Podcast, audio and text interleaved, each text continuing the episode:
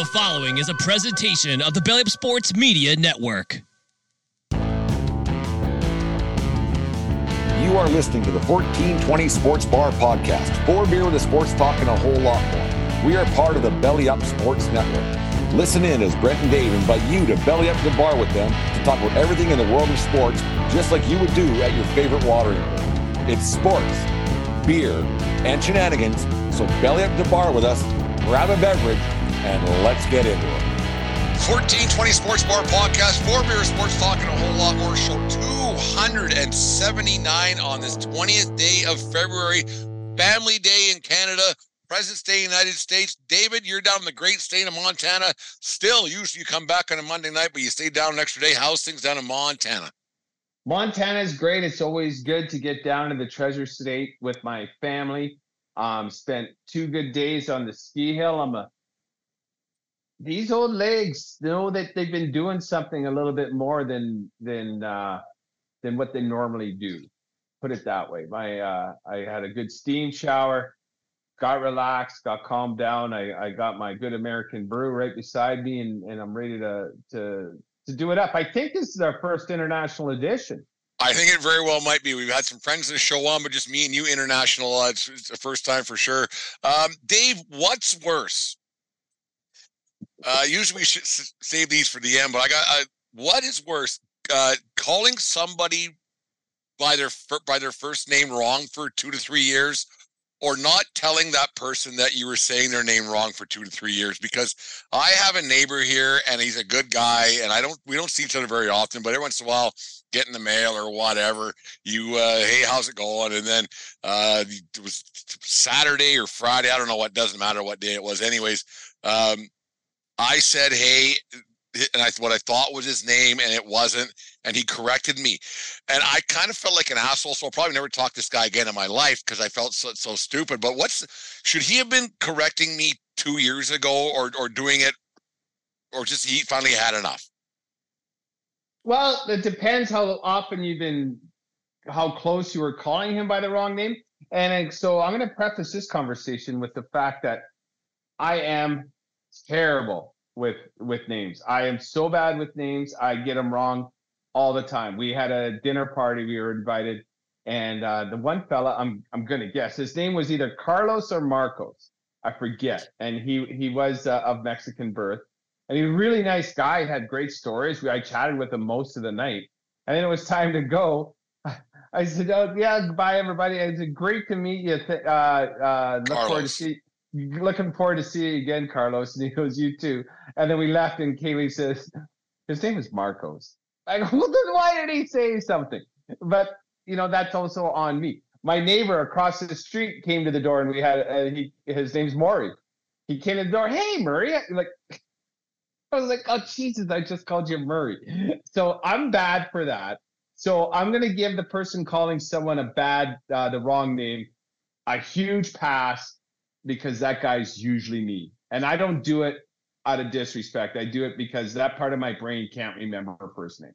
But isn't it isn't it on that guy to correct you early in the uh, in the relationship per se? Because if you if you do it two to three years later, that's in your head. That's what that name that guy's name's always going to be.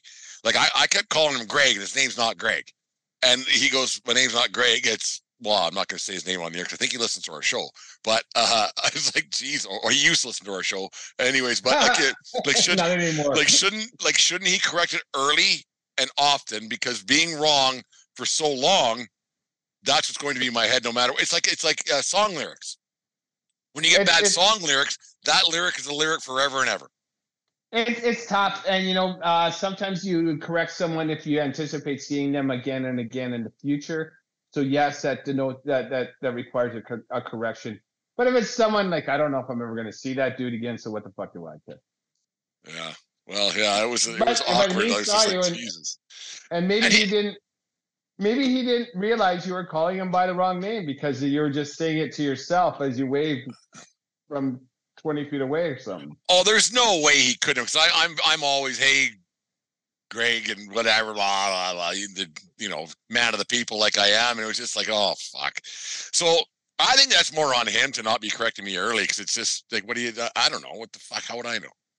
Well, now you do because he told me. So, I mean, he, yeah. So now going forward, you know the answer, and and you know, like I say, it, does how. I think you're. I'm going to keep calling him Greg because I think it's funny now. Yeah, the, the the friendliness trumps the wrongness, I believe. Yeah, like I wasn't, I wasn't meaning any Yeah. harm. I wasn't being disrespectful. Like I'll, I'll keep calling him Greg and call. It'd be funny, I think now. And if he gets upset with that, well, I guess relationship over. Like, like if you lived in a neighborhood that wasn't a HOA type style, and he was the one not. Hey, Greg, you ever gonna uh, spray these fucking dandelions on your thing? Yeah, Then, then that that that'd be kind of dickish. But like you say now, it's it maybe it's it's kind of a fun and it might bond you guys closer. because he together. might call me Brad, and I'll say, "Hey, Greg," and then call it good and whatever. It might be one of those things. I don't know. but There's now you're not going to forget either. There's people who listen to our show probably think my name's Brad Linsky, anyways. But anyways, uh, Dave, over the weekend, I think it was on Sunday, just yesterday.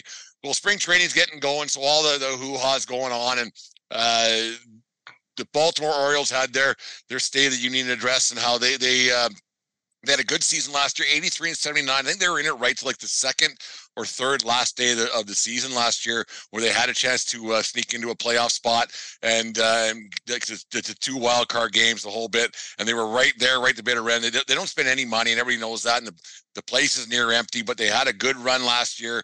Uh, on- on Sunday, the uh, CEO, the the the son, the, the uh, owner, Peter Angelos, his son John, I think his name is. He made a comment that they uh, they're not going to increase their payroll this year because the, the Baltimore Orioles overachieved and uh, yeah, overachieved and, uh, and overperformed last year. Um, if you're an Orioles fan, are you a little bit pissed with that situation? Because yeah, if you overachieve, it means you're only a couple spots away, a couple bucks here and there to maybe get in that playoff spot. Dave, does baseball have a major problem now with teams not not so much spending, but with underspending? It's been for a while now, but this underspending thing, it's it's kind of gross because these guys are making a hundred million bucks no matter what right off the bat. They're getting a paycheck right away for a hundred million bucks for TV deals and MLB.com and the whole bit. And for the Orioles to say, "Yeah, we're we're good, we're not doing it." Well, that doesn't surprise me one one millisecond. Um, it was a bit ago. I had sent it to uh, Aaron, our friend from Brutally Honest, is an Orioles fan, and I had read this article about the Angelo son that's controlling the the the effective CEO of the organization. He doesn't even fucking live there. He just uses it this franchise to underwrite loans to do whatever his business and his wife. I think they they're in South Carolina or something. It's it's I can't recall exactly right now, but he don't give two shits about this ball team. All this ball team is is is something for him to underwrite loans to do his other businesses. So he could care less, and he and he's pretty much on record. And so this can't be a surprise to Oriole fan, which really kind of sucks because obviously that GM has been doing something right because they did make a run last year in the toughest division in baseball. And and they have a lot of young talent. And you know what young talent needs is they need a couple vets there to, to Couple show arms. them the way. Yeah, and always a couple arms. You you never have too much too much pitching. It's like uh, ice at a party, right? You can never have too much too much pitching. And if you're not going to spend money on on the, that free agent pitching, you're not going to stand a chance. And it's too bad for the fan base, but they can't be surprised. Um, Peter Angelos himself, I don't know. I might be speaking out of turn that he has a bit of dementia or something like that, and he's pretty much given up this the the running of the team, the day to day operations to this one son. But my sense is there's going to be when Peter Angelos passes or is incapacitated mentally, it's going to be a courtroom fight amongst the siblings, and they're going to be forced to sell. And hopefully, for Oriole fan, that that means that there's going to be a fan of the team that buys it. Well, I think, and I think that that has to happen. I think Major League Baseball has to step in with these situations when when owners and CEOs or chairman of the board or whoever come out and they say these kind of things that yeah, we're we're not going to do anything this year. We're not going to win anyway. So what? Why bother? Winning's tough. We say it on every show that winning's hard, no matter what sport you're in. But when when Major League Baseball teams are flat out mm, spending less on their franchise for the season than than the Mets or the Yankees or the, the Dodgers or whoever are giving one player, which is egregious at times. But when they're when when one player is making just about as much or more than your entire franchise, there's something wrong. Especially like I said, when they're getting a hundred million dollar checks right off the get go, right now, here you go, and they're not spending that. We're not even talking revenue sharing yet. When they're not spending that, I think Major League Baseball has to step in and do something about that. It seems to me they should put targets out there. I, I know that in the NHL you have a salary floor as well as as a salary cap, and that's where you get all those shenanigans about uh, players trading uh, teams taking on contracts of teams on long-term, long-term IR, just so you can use it for your salary. And who the hell? It's funny how a team like uh, Tampa Bay will put Kucherov on the long-term for for cap relief, and then you got a team like the Coyotes that will take Chris Pronger's deal because then they can add four million to the salary that they don't have to pay. They're still paying him, I believe, Pronger. I, I it wouldn't like I, I, think it's me. it's like this year or next year, then it's done. Like it's it's crazy some of these deals. I think. I mean, the, the way these lawyers and accountants can figure out this cap situation, make it all work. It's it's it's absolutely insane how they they uh, can. I mean, it's their job, I guess, but to uh, find the loopholes to get you to the salary floor. And you know, and that and that's that that sticks in my craw. Like, you know, if you want to be a team like Pittsburgh or the Orioles or uh like the um who else? Like the Marlins struggle for attendance. If you want to be a team that struggles for attendance, before you can participate in revenue sharing, like there should be some there there should be some benchmarks. You have to you have to a have a salary floor. B there should be attendance um, criteria that have to be met right? Like if you're if you're going to be fine like the the a's and the pirates playing to empty barns for the from the all-star game on they got nobody there and they're not giving them a reason to be there. Like if you're not going to give the fans a reason to come and get out of their ass and get to the park then then maybe you don't deserve the money that you think you're deserved because you're a quote unquote small market franchise. Do yeah, job. Because all that revenue sharing, the money that they that they do get from from the the the the, the heavyweights of baseball, and there's some heavyweights, there's no doubt about that. But there's heavyweights in every sport, and they find a way. Like Houston's um, well, you look at San Diego; they're they're in the 26th or 27th uh, TV market in baseball, and I still haven't researched that a whole yet to to see where they're getting all their money from. Someone has some some really deep pockets, but they're spending like drunken sailors, right? And and they're going out and making making a go of it, and, and they they have a shot at maybe winning a championship. And now Petco Park is full night in, night out. They're selling T-shirts, selling jerseys, and everything else, uh, and and they're running it like a business, spend money, make money kind of deal. And you see these the, the Pittsburgh Pirates and the the uh, the once proud Baltimore Orioles, who you that that Camden Yards used to be packed, and now you watch a game on a Tuesday night in April, May, even in, into into August, and there's no one there, and you can't blame the fan base, but um, it, it's maybe these guys shouldn't be allowed to have a franchise anymore if they're just running it as a uh, a business as and, and not a sport. Yeah, but you know when you're it's it's your money, and if they're obviously not hemorrhaging money, or they would sell it, or they would do something else. But but obviously the money, the returns on on the investment that you like in the Angelos uh, uh, situation is the investment of his father 30 years ago. That's that's the part that he he doesn't have any connection to the team. He could give two shits. And so I don't know how you make an owner care about the success of his franchise on the field, regardless of the sport. Um, obviously, it's not an equal playing field. The the Yankees, the Red Sox, the Astros are and the Dodgers are always going to be have deeper pot, pockets. But then you have like uh, Kansas City.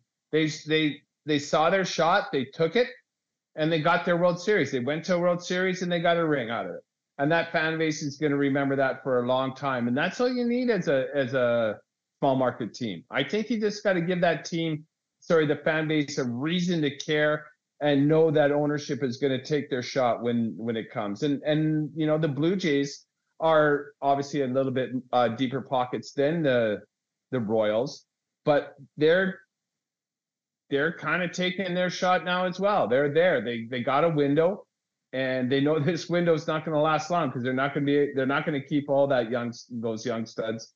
What they got, they re-signed Bichette for two more years on arbitration or whatever Two or it three, was. yeah. Yeah, so like they they know they can't finagle the books much longer with all these big deals coming down the down the pipe. You know, and it's not like this is a new thing with with the teams quasi tanking and not putting a a, a, a, a quality product on- the field because tanking in baseball is a whole not you, you can't really do it because you don't really have a uh, the draft is different the amateur baseball is different you, and you, you get a player and he's still three or four years away. Guys don't come out of high school very often or out of college ended up playing in the big leagues year one or year two and so so tanking's not really a thing but it's funny how major league baseball um, they get a couple of owners spending a little bit more and the alarm set on the other end saying, well, we got to do something about this because you, you get these guys who come in spending this kind of money and not and no one else has a chance. Well, I think the, the, the bigger problem is on the other end. You have owners who could spend money and they just don't. They just they just don't, and I think that I think that is worse for baseball than having the Steve Cohens of the world um, spending a lot a lot of money because he has the funds to do so. Every one of the, and I'm not saying like Jim fan of the van. He says that the Steinbrenner should spend, spend, spend every year and have the biggest payroll. And I don't think that's right either. But I also believe that there has to be some kind of a balance somewhere. And maybe it's time to get away from that soft cap where you get a luxury tax and the whole bit and have a have a floor and a ceiling. But the floor can't be 50 million. The floor cannot be 50 million when these guys are, like I said, they're making 100 million right off the bat. When it's like that's that that should be the floor, and everything you make after that, that's that's your money. I, I, I- there has to there has to be some kind of a a, uh, a compromise in here that the that the owners have to actually show the books to the players and say here's what it is. No, I completely agree with that salary floor being a hundred million dollars because this is free money. We're giving you this money, and and, and like in and they're giving because that's that that's owner. without that's without the revenue sharing. Like that's without the Yankees and the and the Red Sox and the Dodgers going here. Yeah, that's just the media deals divvied up by 32, and here you go. Here's your share. Do with what you want. Put it in your pocket if you want, and that's what a lot of these owners want. And and that's that's garbage, right? You know, like it's here's here's money to operate your franchise, not to deep, not not to not to pad your wallets. You know, and and and as you were saying that about the different teams, I, I think about the Chicago Cubs, who do have the money, who do have the fan base, and they like, no, we got our one. Thank you, Theo Epstein, for your service. Um, but we're gonna choose not to re-up these. And he goes, Well, I'm out of here. And they go, fine. We gotta sell out every friggin' day, and we get our hundred million, and we're doing just fine without putting a winner on the field. In fact, we're better than fine because we're gonna be saving 30 to 40 million dollars a year. And the thing that, that pisses me off about that is because they're successful and because they have they they won that World Series and there there's the romanticism still that sits around the Cubs and baseball and the lovable losers finally got one. More people are going, so they've actually raised ticket prices. Oh yeah. Tic- tickets are more expensive to go to a Cubs game now than they were um, when they were when they, they were losing every year. and and by everybody's own admission is for a lesser product on the field. Yeah. We're gonna give you a watered down product and you're gonna pay more to see it because now you're you're in Wrigley Stadium and you're cheering for the Cubs. And this is where it happened. And you know, dreams do come true. And we're gonna sell you the it's like like it's like every game at at at Wrigley Field is like a little piece of infield jar of infield dirt that you can buy your your father-in-law for a birthday for, or Christmas, right? Yeah. It's it's the dream. Like, uh, oh, we were there and it's cool, and I get it. It is it is cool. I and went the year after they won. I did. I like I mean me and the buddy we went down the year after they won the World Series. It was great and Wrig- Wrigleyville is fantastic. But that's but that's now eight years ago, right? And like okay, now okay, let's start doing something here. If I was a Cubs fan, but you still have that romanticism of winning one, right? And could, but winning winning cures a lot of things. But man, oh man, you get these teams who don't win year after year and just collect money like these fan bases I, I i don't understand how you could be a fan and not just watch the game and just be a fan of the game. I know you should cheer for a team and everything else. If you're if you're if you're a fan of a team, you're a fan of a team. You can't you can't just give up on it. But I don't think it would be hard to give up on a team like the Baltimore Orioles, like our friend Aaron there. Um, just say fuck this. Like actually fuck this. Yeah, being a fan of the Orioles is like being a fan of the Commanders. It's like you know you got an asshole owner who doesn't care. He's just there to line his pockets. and you know, it, it, I guess it's the generation of of owners that don't care. It is a business investment in the NFL. It's a, it's a total pissing contest. Who cares about like uh, I don't know how much the different owners care, but it's there's no. I won't say there isn't any. It the the type of owner like you don't back in the day you just had the owners right but now you have a type of owner like did he come into this does he care and what does he care about and and you can tell the different franchises um the stable ownership franchises the broncos before pat bowlen died we're going to find out what the walmart money can do for them for us um the the the steelers like the Rooney, I think that's its name that owns it right, yeah. Yeah, like it, you just have good, stable ownership forever. And you know, and Jerry Jones, who cares more about winning than anybody else, but he can't keep his fucking mitts off the day to day. Yeah, and, and he's he's the opposite side of the spectrum. Like he just can't stay Yeah. out of his own way, and maybe that was a problem with the Yankees for a long time with Steinbrenner until the, all that that went on. Dave, is the problem something as simple as having a cap and a floor, and just and it it and it sounds so simple because if it was that simple, why wouldn't they do it? But is that in baseball? Is that the simple solution? Have a hundred million dollar cap or a floor, and then a, a two hundred million dollar cap, and then that's it. Is it that simple? I I wish to say it was, but there never is simple solutions. I think that would be a start. That at absolute minimum, all the major league owners have to spend the hundred million dollars given to them on opening day on salary. And then if you're a businessman, run your business. You can still sign your regional contracts. You get more if you own like whatever your uh, your contract is with your stadium. Most of these people own their own stadiums. That's your job. You get the more assets you get in the seats in town, the more money you make. And then they might start caring about putting a decent product on the field because you got more money to do it. And then we'll see what the if there's enough talent to go around, right? But then now there's one or two players that are going to stay in Pittsburgh with the Brewers, with the with the Diamondbacks, as opposed to going to St. Louis, Boston, and uh, and the Yankees. Yeah, I, I think it's I think it's actually that easy. Just do something that that simple, and because the, the competitive imbalance in like the have and have nots, and and I, and I don't think the haves is the problem. I think the have nots is, is more of a problem in baseball because you and it takes money out of players' pockets to an extent because they only have X amount of years to play. Right? Eventually, they, they run out of games, and then I don't think it's going to take money out of pockets because now it's as opposed to making you know like 18 to 20 um, with the Yankees, you're now making 18, 20 with the team. That No, what I'm saying is like because how it is now, it's taking money out of players' pockets because there's, there's- there's only so many jobs, right? And Yeah. so if, if every if every team had to had to spend more, more players would make money. And I'm not like they they they do most do quite well, but no, yeah, no, I get your point. So but, you're but there are like, some who who have two to three years or or one year or nothing, and then that's it. And it, it's it's it's crazy how how how it just nobody says anything and everybody goes, well, it's just a game. Well, it's a game and a business, right?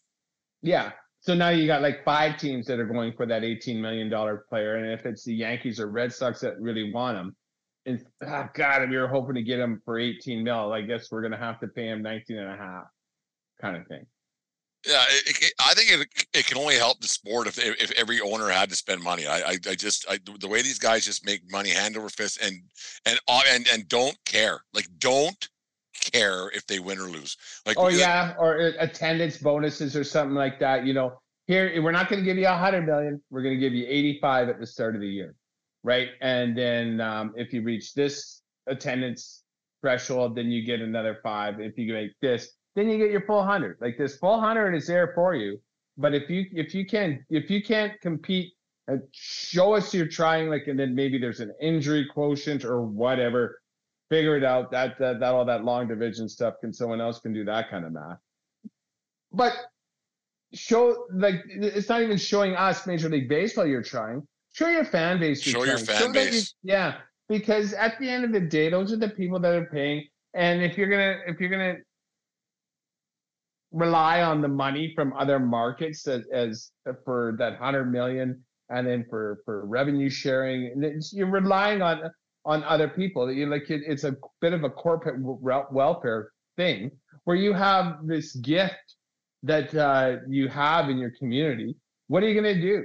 Right? What are you going to do to earn the fans' respect? What are you going to do to give them a reason to come and, and, and show their civic pride cheering for your baseball team? Because Baltimore clearly has it the Ravens come out in droves. Like they, they can draw like nothing. They got Baltimore. The, the Orioles had a great fan base. They're they're not that far removed from having a playoff team, and it, like it's and how it's just gone completely sideways. And like, I hate to keep picking on the Orioles, but it's but it's, it's, it's insane. And like and, and it's the only team that doesn't draw in the playoffs, and they kind of do a little bit, and they make it every fucking year somehow. Is, is the Tampa Rays?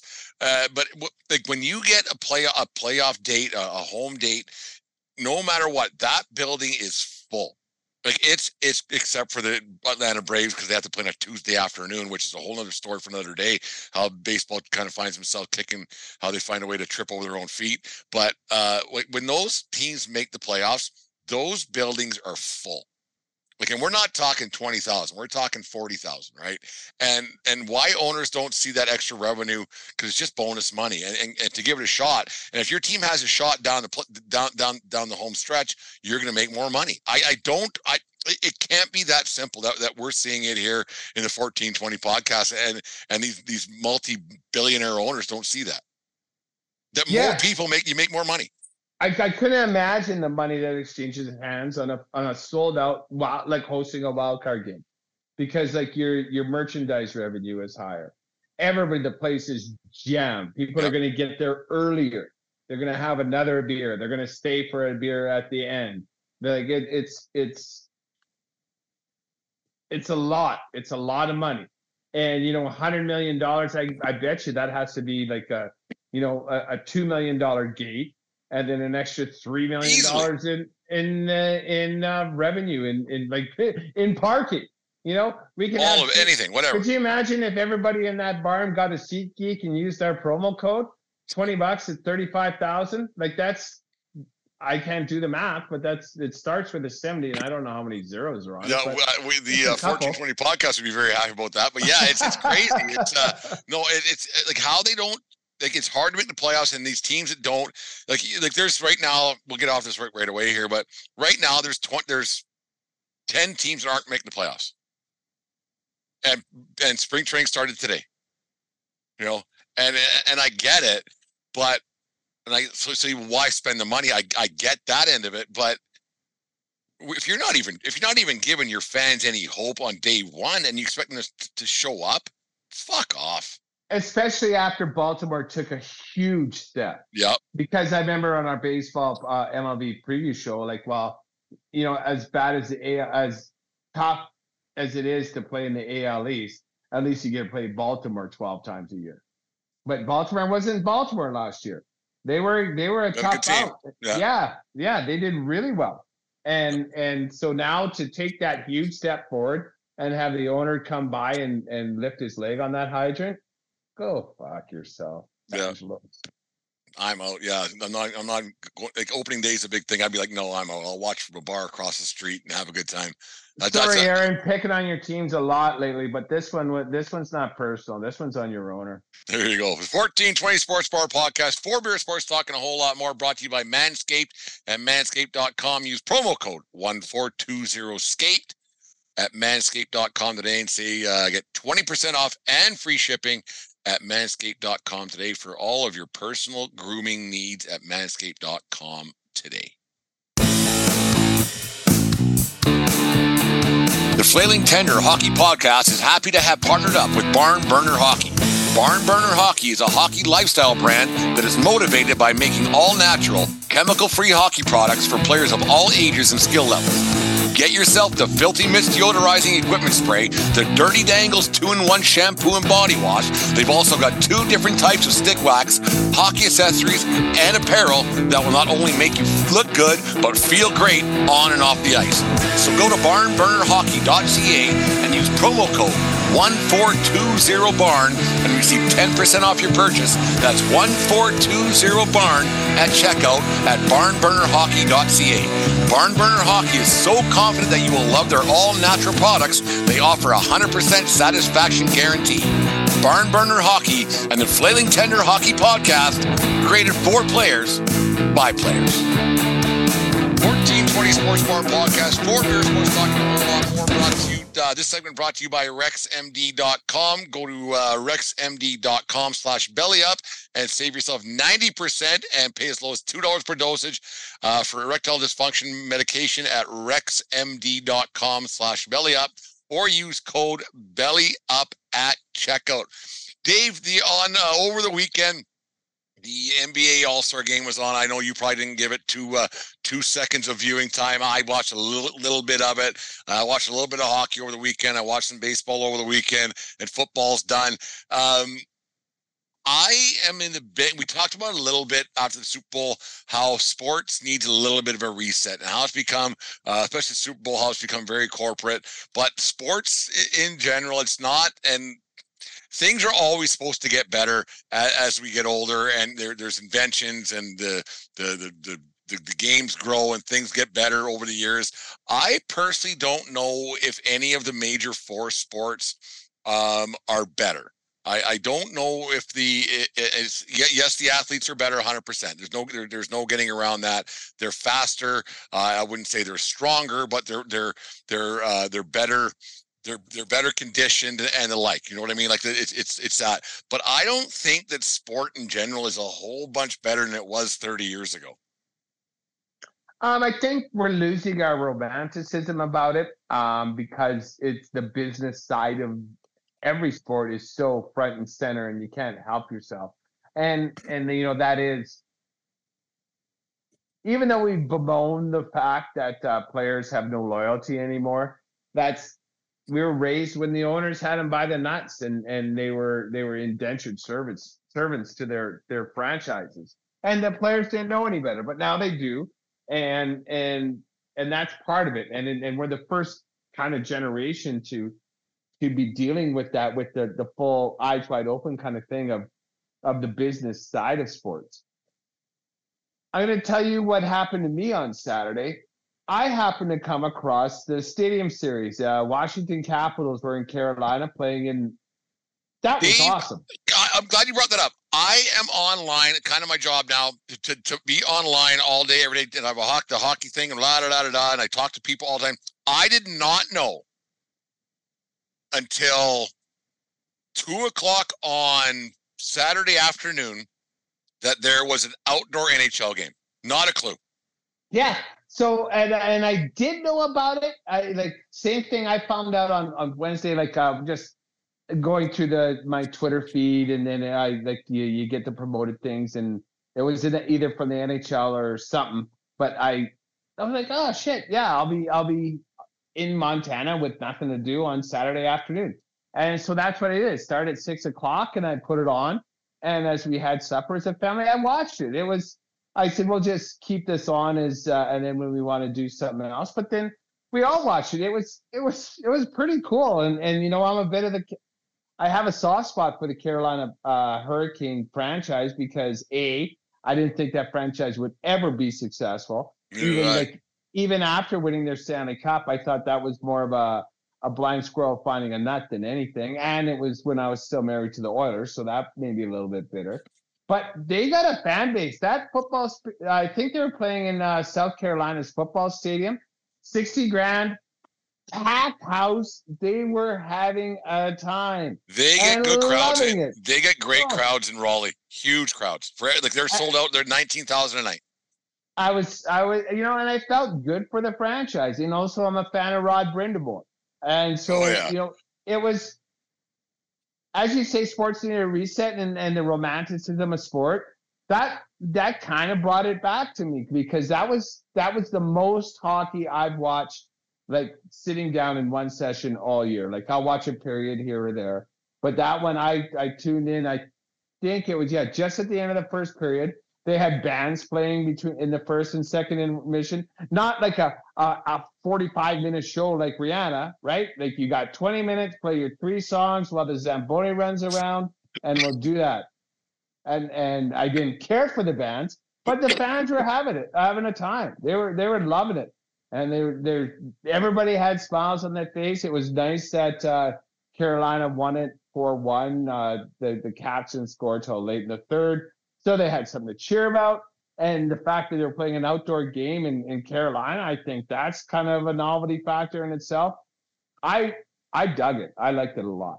Yeah, no, I think that's great. Like they're, they're doing things like that and trying to grow the game. Like, and I don't think that that's a bad thing at all. And I, I those things to uh, the gimmick games are uh, it brings eyeballs to it and it brings you back a little bit and go, okay, this is why we're watching. This is this is the fun part of sport, and I think that, that that's required. It's it's the other gimmick games. Like maybe I'm just thinking too much about the, the All Star games that happened with the the the NHL a couple weeks back and then the NBA All Star game uh, uh, over the weekend that dribble's got to go away. Like I think that that actually sets the game back a little bit. We've talked about it uh, probably last year and the year before uh, about All Star games. How um, it's for the it's for the uh, the sponsors and the sponsors' families and the like. But I think that those games actually take the game back a little bit. Like oh, we shouldn't we shouldn't televise this because it's it's actual fucking drivel. Those two yeah. games are just drivel.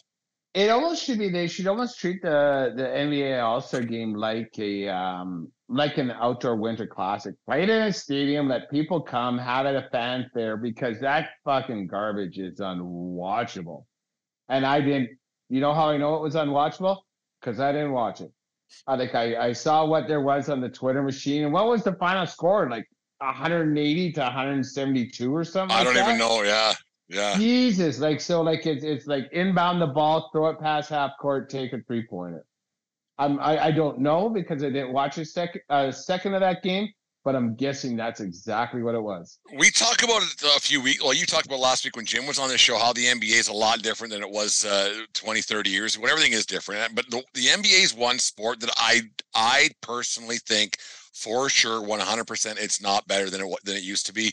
Um, now it's a three to me it's a three point contest a lot of times. It's it, it's more of a two minute game than, than it ever was.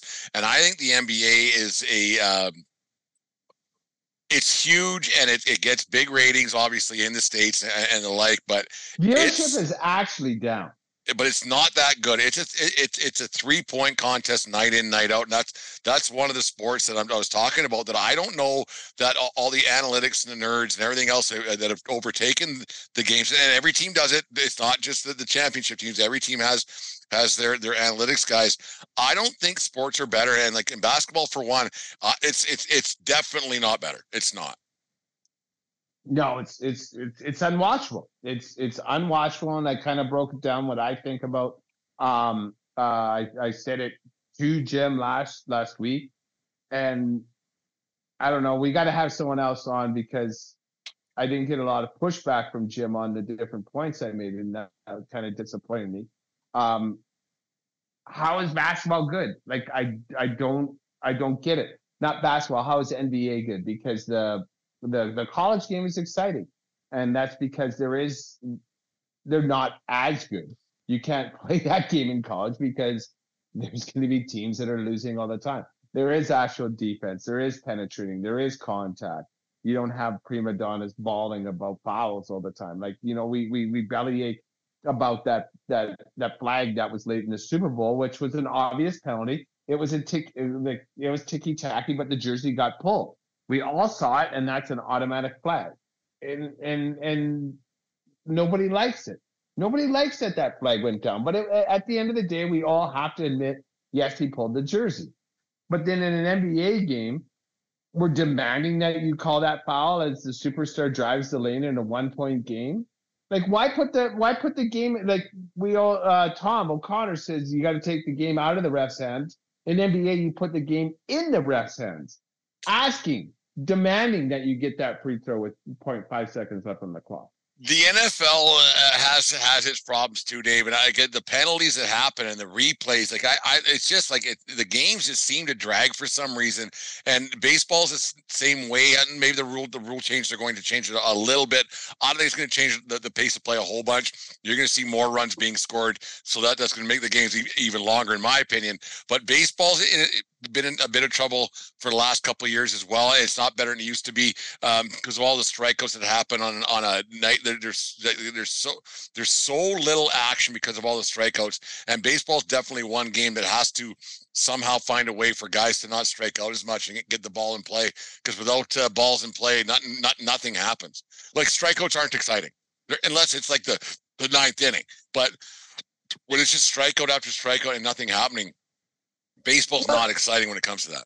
Well, seeing this this once again now, baseball's going the NBA route because you know NBA whatever years ago they instituted the hack of hack a Shaq thing, right? An intentional foul. Um, the guy now gets two free throws. It's done in the bonus. You know, they, they people fouled Shaq O'Neal because he couldn't sink free throws.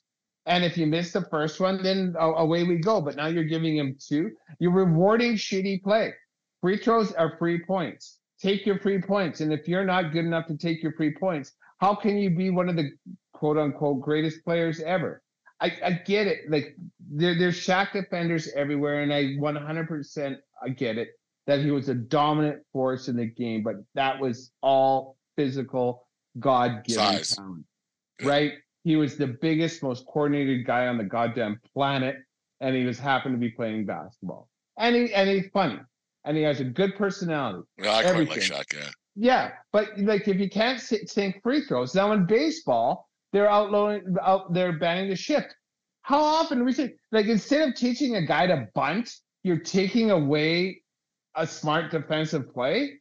Bunt, bunt, like small ball. Why not? Why not take parts of the game that came that that in the hundred years of the history, any manager back in the day was like they want to do that to you, punt, punt. Yeah, I had uh, I had Jake Lindmeyer on the Foul Tip Show last week down he's from down in Texas. He was in Brooks last season and uh, from Brookhaven University, and we were talking about that same thing that. Uh, like uh, why why baseball is telling players and i used to be i used to be a band the shift guy i was 100% but then I got thinking, but why would I tell the defensive uh, defense that if this guy hits the ball there every time, why can't I put a guy there? Like, why can't I put a person there? Like, what? Like eh, so why haters and this is what i'm talking about haters need to get creative and do something different slap it the other way do whatever's got to happen spread spread the game out a little bit when you get the the and that's what i'm saying that the, the, the game needs a reset and we'll see what happens with the with the, the rule changes once they start on, on saturday and that that's going to be a shit show the new rules when these these major leaguers have to, have to, do it the first time. Spring training might be interesting to watch those games this, this the first week and a half because it's you're going to have a lot of pissed off cowboys on that field on a on a minute to minute basis. Oh, I can Im- I can imagine the fights that are going to happen with this pitch clock, and I'm really curious how that's going to happen. Right, like uh, so. My understanding is the 20 seconds, and then if they if they don't deliver the ball in the 20 seconds, it's it's a ball. ball. But the batter has to be in the box, ready to go with and he's not allowed to, left. If he yeah, can't call time, he gets one. Yeah. He, get, he gets to call time one at bat. So now you're going to have pitchers so now, so this is going to make make things even more fucked up. So now you're going to have pitchers who who can go because you get 25 or 30 seconds with a runner on base. So yeah, now you're going to have allowed, pitchers. You're allowed to throw twice. Now you're going to throw over twice, so you might get yeah. more. It, it's going to be interesting. Like I think baseball's trying. I, you, you'll see how it goes. I don't think baseball was nearly as as broken as everybody's making it out to be. They, they had a, a, a over coaching problem, but um but baseball got to be too many strikeouts. I think that, that that's part of the, the, the biggest problem with baseball is just people striking out way too much. The ball's not in play enough. We'll see what the new rules do. I don't know. Yeah, neither do I. Like so, it, it, it like I say, it's going to be interesting, and and you know, it's not pace of play; it's length of game, right? Like three hours is too fucking long. It is. Like yeah. it's for game sixty three. Just get up there, uh, throw the ball, take your hacks, let's see what happens and learn how to bunt if they play the shift. Yeah, it's I I I, I don't get it. Smart people bunt. I, I've I, thought that for a long time, and the, the way the game, like the, the sports have just kind of dwindled. And hockey's like you, you you laugh about. Like I'm not saying we should have fighting in hockey because I'm. I think that that's a thing of the past for sure. But one of the uh, I can't remember Cal, Calgary was playing the Rangers a few weeks back at Madison Square Garden, and it was one of the most entertaining hockey games I've seen in a long time because there was lots of hitting, lots of fighting. Was old time hockey, and I'm not saying guys should be punching each other in the heads. We, we know about CTE and the like, and what what happened with that. But uh, it was fun to watch a game that was old school hockey a little bit compared to the the the the Nolan Ryan games, the no hitters that you have a lot of a lot of the time now. And like you you, you watch the game the other night for the first time, was entertaining, but the outdoor element added to it, right? Yeah. So like it's it's is is is is hockey in a good spot? I, it's in a not a bad spot. I think it's in a better spot in the states is in Canada. Like I think there, there's a lot of franchises in the United States that are that, that are that are rolling a little bit better than, than some teams up here. Because I think because you know the fan base is is new and fiercely loyal, and it's a different thing. It's they're they're having a time, right? You know they're they're they're like I don't. For them, it's an event. For for that for, for, Americans, I think it's an event, and it's part. Yeah. It, it, and, that, and that's how Americans treat their sports. It's an event before it's the game. Like we like in Canada, especially with hockey, it's you're there the to game. watch the fucking game. It's the game. Yeah. Like my, I've been watching this team. My dad was watching this team since whatever, since 1950, whatever, right? So I think for, for the Americans, it's an event, and they they get a lot more out of it than we do, and they have a they have a better time than the Canadians do. Like we we live and die by our teams to to an almost unhealthy thing, whereas Americans, it's a they they want their team to win, but it's big picture. It's an event. Yeah, and then also to uh, like when when you have the diehards, like there's so many up here, it's a relief when you win, and it's gut wrenching when you lose, yeah. right? Like so, there's so a lot of the joy of actual success is robbed from you because it's it's been so goddamn long for these Canadian. It's franchises. a size, like okay, good, they won. Yeah. Woo. I was worried about that one. It's more so. And it's more so. We didn't lose again. Yeah, yeah, right? Like I like I, I the, the the Alberta teams are having a bit. Edmonton got hot, but now they're finding ways to lose. They're finding ways to lose, and Calgary can't find a way to win to save. Oh, they their, lost again today, man. That's a, that's a disaster. That's a did, team in turmoil. Did, well, we'll talk. Maybe we'll talk about more on Thursday because that. Uh, Oh, that, the agent? That, that Huberdeau thing with the agent and everything else. Yeah. Like, dude, shut your yap, man. That's the same agent that did that thing with. Fleury. Yeah. Yeah. So shut uh, your whatever. yap, dude. Like, just don't because you know what? That doesn't that doesn't come from the agent. That comes from Huberdeau. That doesn't come from anybody else but Huberdeau, and Huberdeau better shut his mouth too. Uh, but he's got a he, but he's got an eight million, an eight and a half or or ten and a half, eight year contract on the book starting next year, so he ain't going nowhere. He ain't going nowhere him or his agent can say anything they want, yeah, right? Like, wants, so, you're not yeah. a player because an agent's opened his yap. So, anyways, anyways, uh, Dave, uh, talk about our friends at uh, Rex MD. Well, Rex MD, our friends, uh, they're an online pharmacist. Uh, they, um, what's good about these guys is uh, that that it's it's totally I won't say anonymous. It's totally, there's no embarrassing doctor visits. They evaluate you online, no office visits, and they'll ship the medication directly to your door before needed. RexMD, they're here to help and provide you with real FDA approved medications at the best price. They made it simple, easy, and cost effective to help out all the men out there last longer and feel more confident in the in the bedroom. RexMD makes getting generic and branded Viagra or Cialis easy. Everything is online, even the prescription, and they deliver it discreetly, directly to your front door. No waiting rooms, no trips to the doctor, no insurance, no copays. So take advantage of this deal that they're offering to us 90% off the generic drugs and pay as low as $2 per dose with our exclusive link. Go to RexMD uh, slash belly up for this limited time deal. So act now, take advantage of this deal. RexMD slash belly up, and our exclusive deal will save you 90% off. We pay as low dose, as low as two dollars per dose on the genetic, genetic, generic, generic Viagra or Cialis. Don't So go to play pool with rexmd.com. No pool with a rope. Play Don't with play that good stiff shaft. I haven't heard that for a long time. Don't play pool with a rope. I can't remember the last time I ever heard that one. It's funny though.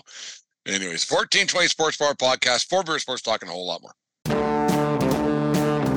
Are you thinking of going to a game or a concert in the coming days ahead, or do you already have tickets and want to upgrade where you're sitting? It's simple.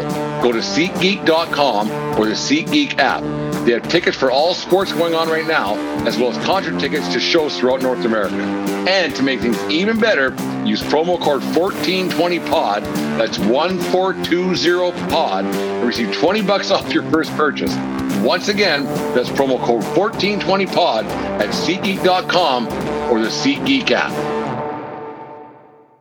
1420 Sports Bar Podcast, Four Beer Sports Talking a whole lot more. This segment's brought to you by SeatGeek and SeatGeek.com. Use promo code 1420POD at SeatGeek.com today and save yourself 20 bucks on your first purchase at SeatGeek.com or the SeatGeek app today.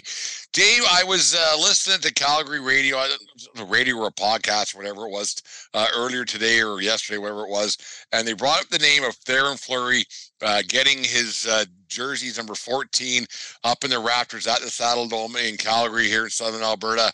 And I immediately immediately thought of you because I'm not a Fleury guy either. I know how much you dislike Fleury. We won't get into well, actually we'll get into that a little bit, but not as much as Fleury gets into his side of things, the way he he uh, talks about stuff because he's a, he's a bit of a wackadoodle.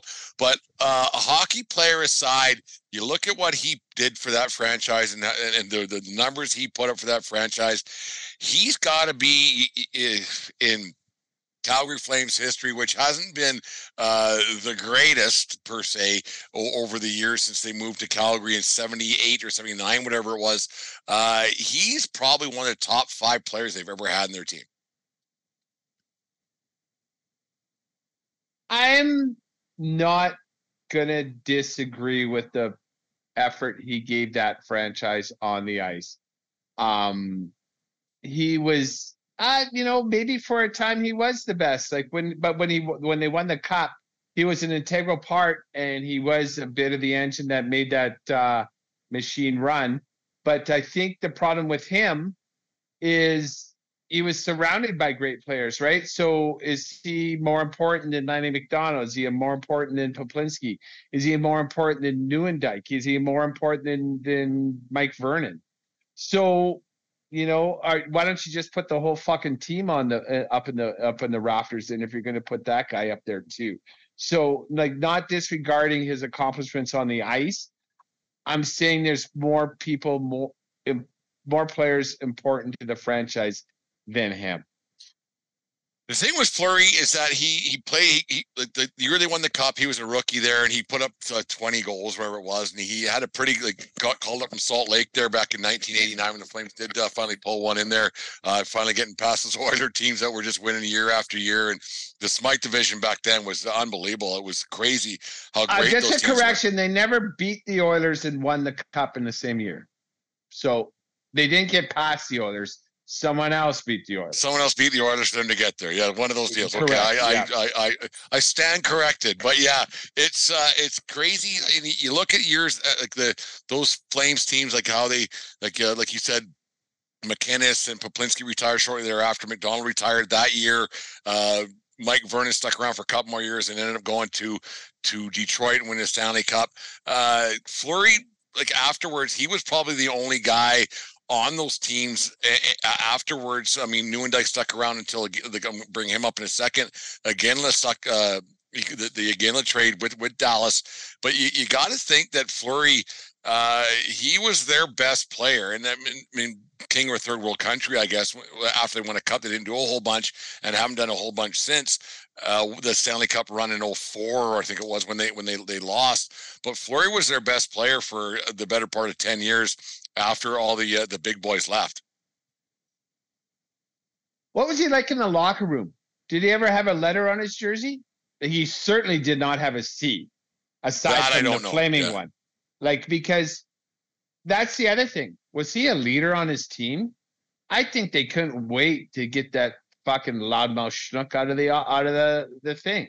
Just let him talk and whatever, and let us let him tell us how great his party was last night, and I don't fucking care. Just get out there and and play your game because he was talented. He was.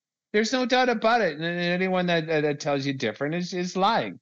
But he never had the team at heart. He never did. He never made any decision in his entire fucking life that didn't in, that didn't start and end with Theoren Fleury. I or me. Even I or me. Like he didn't fucking care. He thought he cared. The one time he did care was the Olympics.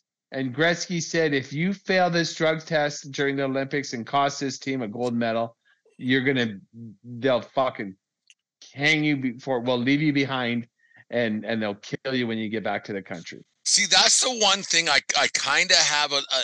I mean, I, the, the way he's gone it, now, we won't talk about that a whole bunch. But back in 2002, when Gretzky put his neck on the line and said, "This guy's going to be on this hockey team," and Gretzky, his hockey decisions uh, have been second to none. Obviously, he's the greatest hockey player to ever play the game.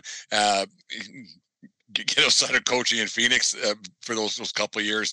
But when Gretzky put his neck on the line, not I got I had a little bit more, more respect for Fleury on that in that situation when when Gretzky says he's on this team and here's why, and he played pretty well in that 2002 uh, gold medal. Um, man, man, hard to believe it's been 21 years since that happened. Like it's Jesus, crazy. Like where it's all ago, it's yeah. all gone. That's still one of my that, that, that one's still my favorite. But it's it's it's when when Fleury got that call and made and got put on that team, and that was all Gretzky's doing. That put I was like maybe this guy isn't that bad. Ah, he is that bad. You know, right? You know, a Catholic priest can go. Uh, I'm going to stop with that analogy. Um, the, I don't know where you're going. I don't want to hear it. No, yeah, no, you know, I shouldn't have. But um, just because a guy's a good guy for two fucking weeks out of his career, and that's because he was a little guy in a, in a big, big pond. Like Lemieux was on that. Like everybody was on that. Yeah, team. that that that team of all the teams, like even the, the 2010 team that won in, in, in Vancouver, that 2002 team, that was all the big boys. The Salt Lake City, right? Like Lemieux and Sakic and Niedermayer and Kariya and that, and that was that was uh, that Blake was a, a coming out party and, and the whole Iginla was on that team, like, and it was it was like it was some big big boys, and that was the heavy hitters. Yeah. it uh, was it was huge heavy hitters, historic heavy hitters, and and Hall of Famer, like Hall of Famers, right from one end to like, top except, to bottom. Except Fleury. Fleury. Because like he's like that was might have been the, the the first time in his entire life and the only time in his entire life where he actually put team in front of Theoren right? Because he was a, I think he was grateful for the opportunity. I believe Gretzky sat him down and said, "Hey, this is what I'm expecting of you. If you don't think you can do it, you can fuck off. And he said, no, I, I can do it. And he stepped up. And then for that short glimpse of time, you know, um, he, he put his ego behind the team's ego and the country's ego. He was playing with a flag too. It wasn't just a team; it was a country that he was playing for. And he and he and he got and realized the the the implications of his actions on and off the ice. But that's the only time. That's the only time, and I think it's because he was he was a little bit awestruck himself by who he was sharing the ice with, and the fact that he, his game and his game he delivered. He delivered uh, on the ice with with his performance during those Olympics. There's no doubt about it. But his fact, uh, like, uh, like, what kind of legacy has he left in Calgary? What what kind of leader was he in Calgary? And I think you know, as good as he was on the ice, like, how did he help the team become more successful? Because the team had no success with him. No, they were they were quite bad actually for a number of years after that cup. I mean, they they first round playoff losses year in year out and everything else. And and the Fleury, like he he's got he had his stuff of the Graham James thing, the whole bit. We we won't get into that, but Fleury has his stuff and and and, and everything else. And later on, he hasn't been the uh, an upstanding citizen. That, and I disagree with 100%. And this isn't a um, a, a vax anti-vax show. We don't we don't get into that, but I I disagree with not only the route that Fleury takes, the way he delivers his message, but the, the message that he delivers on on a daily basis. Man, that guy like he, he complains about not getting in the Hall of Fame. Then shut up like like his numbers are there they're they're close like they're really close but like if if you you know that there is a um, there is a uh, you have to be m- morally upstanding uh, human being and, and like it's, and it's not because you believe this and you believe that but the, there there is a way you have to carry yourself as as a as a uh, a Hall of Famer and the way you are an ambassador of the game.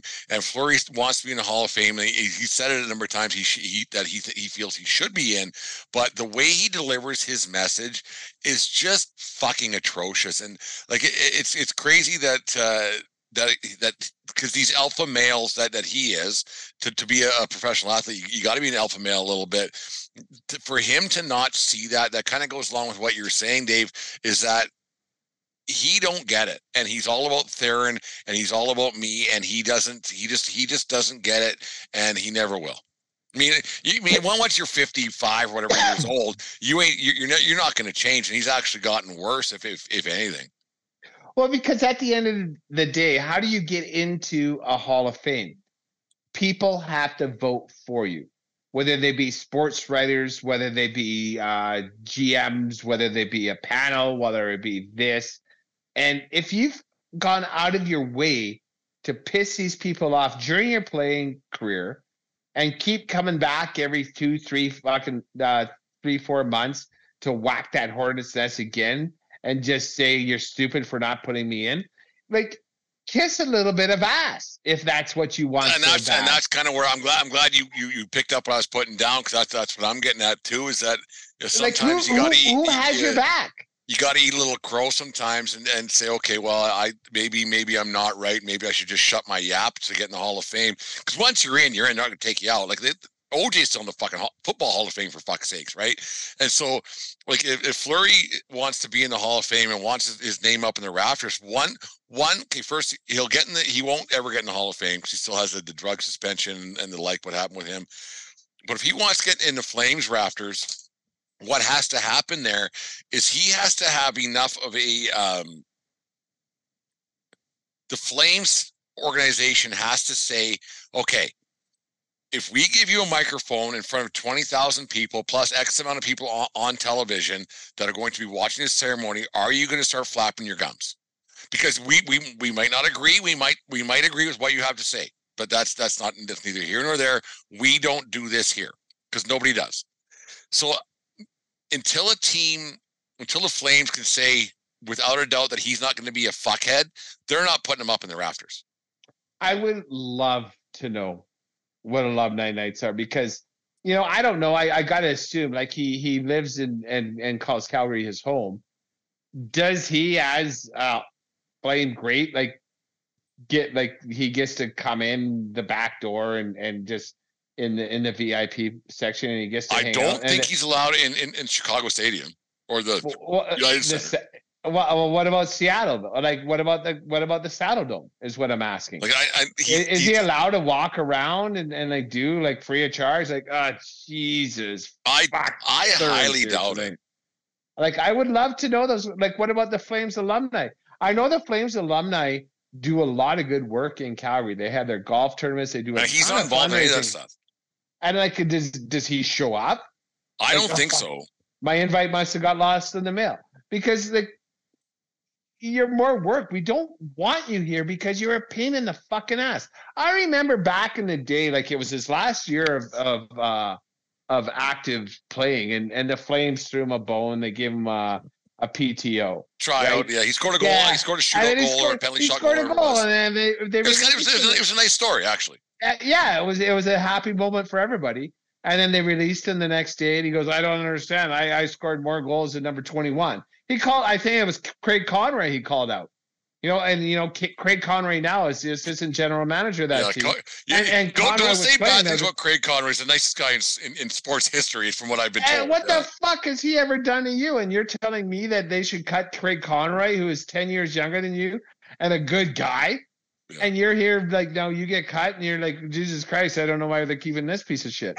Like, fuck, guy give it a shit. You know, like you know, we we did something nice for you, and you you had a nice moment, and then we everybody in the planet sees the writing on the wall, and then we give you the writing on that wall, and then you say you guys are all a bunch of assholes. And Yeah, it, it doesn't make a whole bunch of sense how you go, Go from fuck and- and yourself, this- And, this isn't a, uh, it's not a right wing, left wing conversation. It's not a he's right, I'm wrong. It's, It's just being like a good whatever. person, and Uh, he's not a good and person. that's and that's what I, I talk about with Deanna a lot about these the situations that we're in right across the board and been going on for two and a half, three years now with the, since COVID and the whole bit and blah blah. It, it, it- being a, a good person is more important than, than what side if you think you're right or wrong or indifferent. I think being a good person and and Fleury, uh, he wants to get in, into rafters and he wants to get in, into the Hall of Fame and everything else, but he just more often than not isn't a good person. And I, I don't think a team can um no matter what good you do on the ice at the end of the day it's just a sport and you have to you have to be a good person to, to be honored to be honored as as as as an all-timer. And Fleury's proven time and time again he's just not that guy. I almost hope the Flames do raise his number to the rafters just so I can have one more thing to hate that franchise about. it, it, would be it, i think it would be one it wouldn't be a laugh it'd be like oh no it would be an absolute laugh. well I, for me I, I, watch. i'm i'm not that like i don't like i don't well, I shouldn't say I don't laugh at other people's expenses, but like when it gets to certain things, I get I get cringeworthy. Like, oh, don't, and I I I, I turn things off when it gets to that point. Like, oh, I can't watch this. I, I can't can watch this guy go imagine, down like, in our- flames. we have so many friends that are Flames fans, and I, I would imagine to a person, there's like, no, you, we can't retire that asshole's jersey. Yeah. No, it's it's crazy the way that that whole thing turned out. Like, it's actually crazy. Like, it's and All it's of his own doing, and it's and like you ask him, it's everybody else's fault, right? He did, he has no accountability for. well, the. Graham James thing wasn't his fault, right? But like, here, that, that, okay, that's the one you- thing that's not his fault. You don't, you mentioned that, and I do agree with that. I 100% But agree him with being that. a part owner of that team, that was his fault. And hiring Graham James. And hiring Graham James, that's his fault, right? and could- then and then not having Sheldon Kennedy's back when he came Yeah. forward, even though I myself had heard the rumors that Theoren Fleury also got abused by Graham James, which is a tragedy and shouldn't have happened. But Theoren Fleury didn't come forward with those allegations Yeah. he had against Graham James until he had a book to sell. Yeah, like the, the the way it's all turned out, and the, he, you see how the other people who who follow him uh, uh, forget all that stuff, right? It's it's odd that that Fleury still uh there's 14 Fleury jerseys still out there, and you're like, dude, that, that guy's not he's not a good dude. He's you don't see very many anymore. And, e- enough, and then yeah, people, but but yeah, it's it, it's odd. It's odd how a guy, yeah, and like what he went through with with the Graham Jones situation in in Moose Jaw is unfor- it's worse than unfortunate. It's just uh he he hasn't done himself any favors over the years. Zero. Zero. Anyways, the 1420 Sports Bar podcast, four beer sports talk, and a whole lot more brought to you by SeatGeek and the SeatGeek app. Use promo code 1420 pod at SeatGeek.com today and save yourself 20 bucks on your first purchase. Get bent, Theoren Fleury. Yeah. 1420 Sports Bar Podcast is happy to have teamed up with Rukket Sports just in time for the holiday season. With golf, baseball, softball, lacrosse, and soccer training accessories, Rukket Sports has all the home or gym training gear you will ever need. Each product is, designed to stand up to the most rigorous practice sessions. Use promo code 1420RUCK at checkout and receive 10% off your purchase at Rukket Sports. Rukket Sports was founded by athletes for athletes, and all their products are engineered to, to the highest standards and come with our fair play guarantee and a lifetime warranty. Go to Rukket.com and look for holiday gift ideas for the weekend warrior or the serious athlete in your life today. Once again, that's 1420RUKK for 10% off at checkout. When you purchase from Rukket, you come to win. 1420 Sports Bar Podcast, four beer sports talk, and a whole lot more. Dave, I, I this was two years ago. I think I come up with things in the showers I do my best thinking for whatever reason. I don't know what it is, but I had a trade release sign as one of the things, and then it doesn't make a whole bunch of sense because why would you release or or or or, uh, or sign a guy? So we're gonna, gonna trade uh, switch things up a little bit, uh, make this kind of a regular segment uh, of start, bench, cut. And so you're getting rid of a guy, you're starting a guy, and you, you want a guy on a team, but you might not play a whole bunch. So start, bench, cut. I know I gave you the uh, the info that we're do the Oilers, but I think we've done the Oilers a number of times uh, for trade release sign, or at least once, anyways. So start bench cut with the Anaheim Ducks. You ready to go? When you are, Does it all so, make sense? Well, I'll start bench cut. well those? yeah, yeah, it's gonna make more sense right away because uh I don't know if this is an all timer or whatever, but like I'll trust me, I'll pick up what you're putting down. Okay, I'll start bench cut. Three guys that, that that are all retired. They're all in the Hall of Fame. All great, great hockey players. Start bench cut. Scott Niedermeyer, Paul Kariya, Teemu Selanne.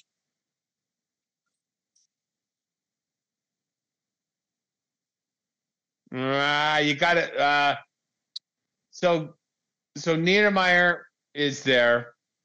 He's he's starting for sure. Teemu Selanne, he'll always be a Winnipeg Jet to me.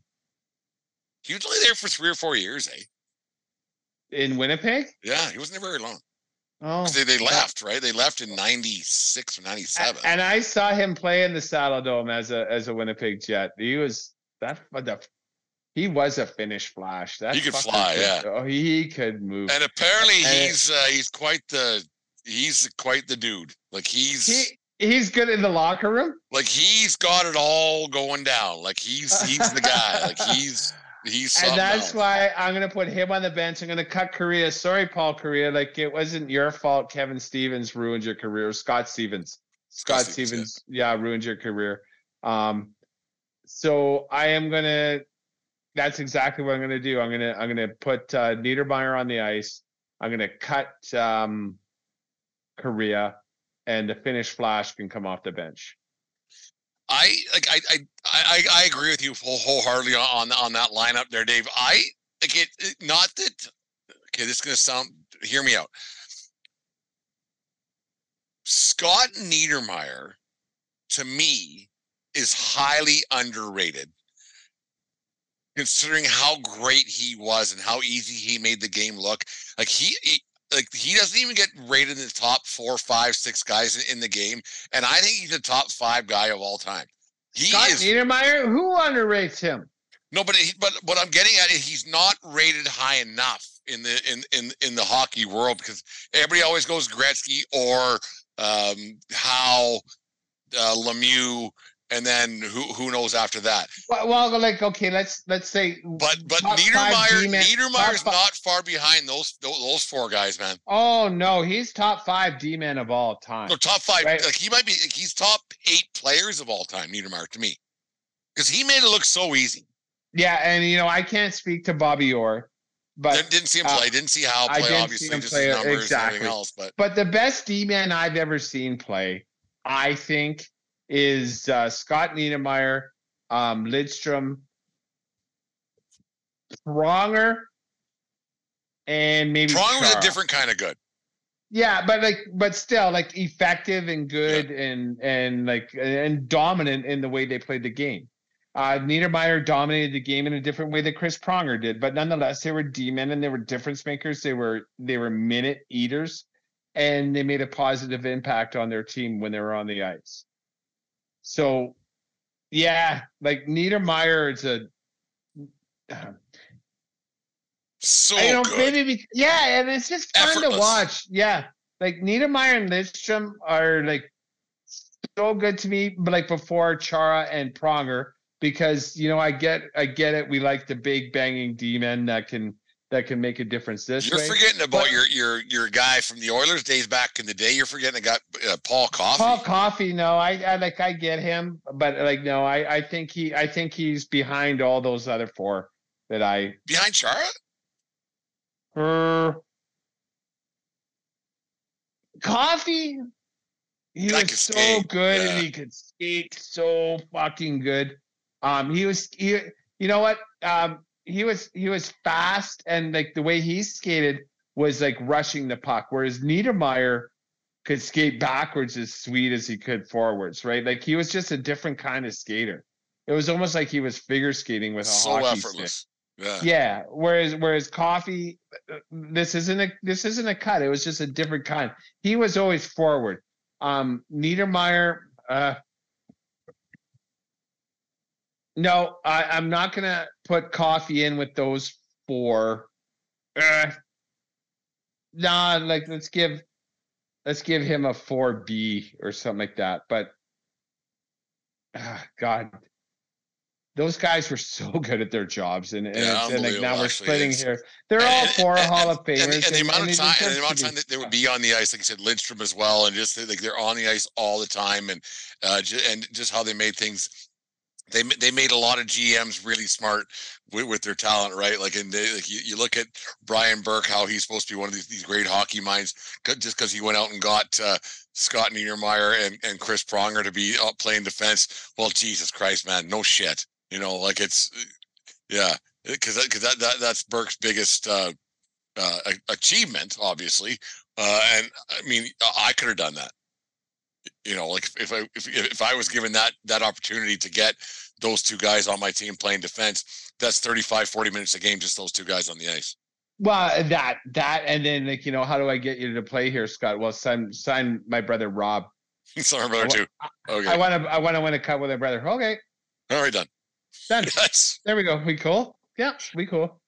How much doesn't matter. Yeah, it doesn't matter. Just make sure he's on the fucking. Just make sure he's here, fourth line, or three, third And then, and then now we get a fucking jerk off Brian Burke for twenty fucking years. He's never done anything that he he could be the I most overrated. I can't stand him. Most overrated. I I actually like him for a soundbite. He really cracks me up. He's not a stupid man, but he's the most overrated GM in NFL and NFL in NHL history. I saw Burke. him in Toronto Airport at Pearson. There, I was coming back from New York, and he uh, he had his hair slicked back, whatever it was, his stupid tie not done up around his neck. And I, I like if I had a couple more beers in me, I probably might have walked out. I said, "Why do you even put it on then?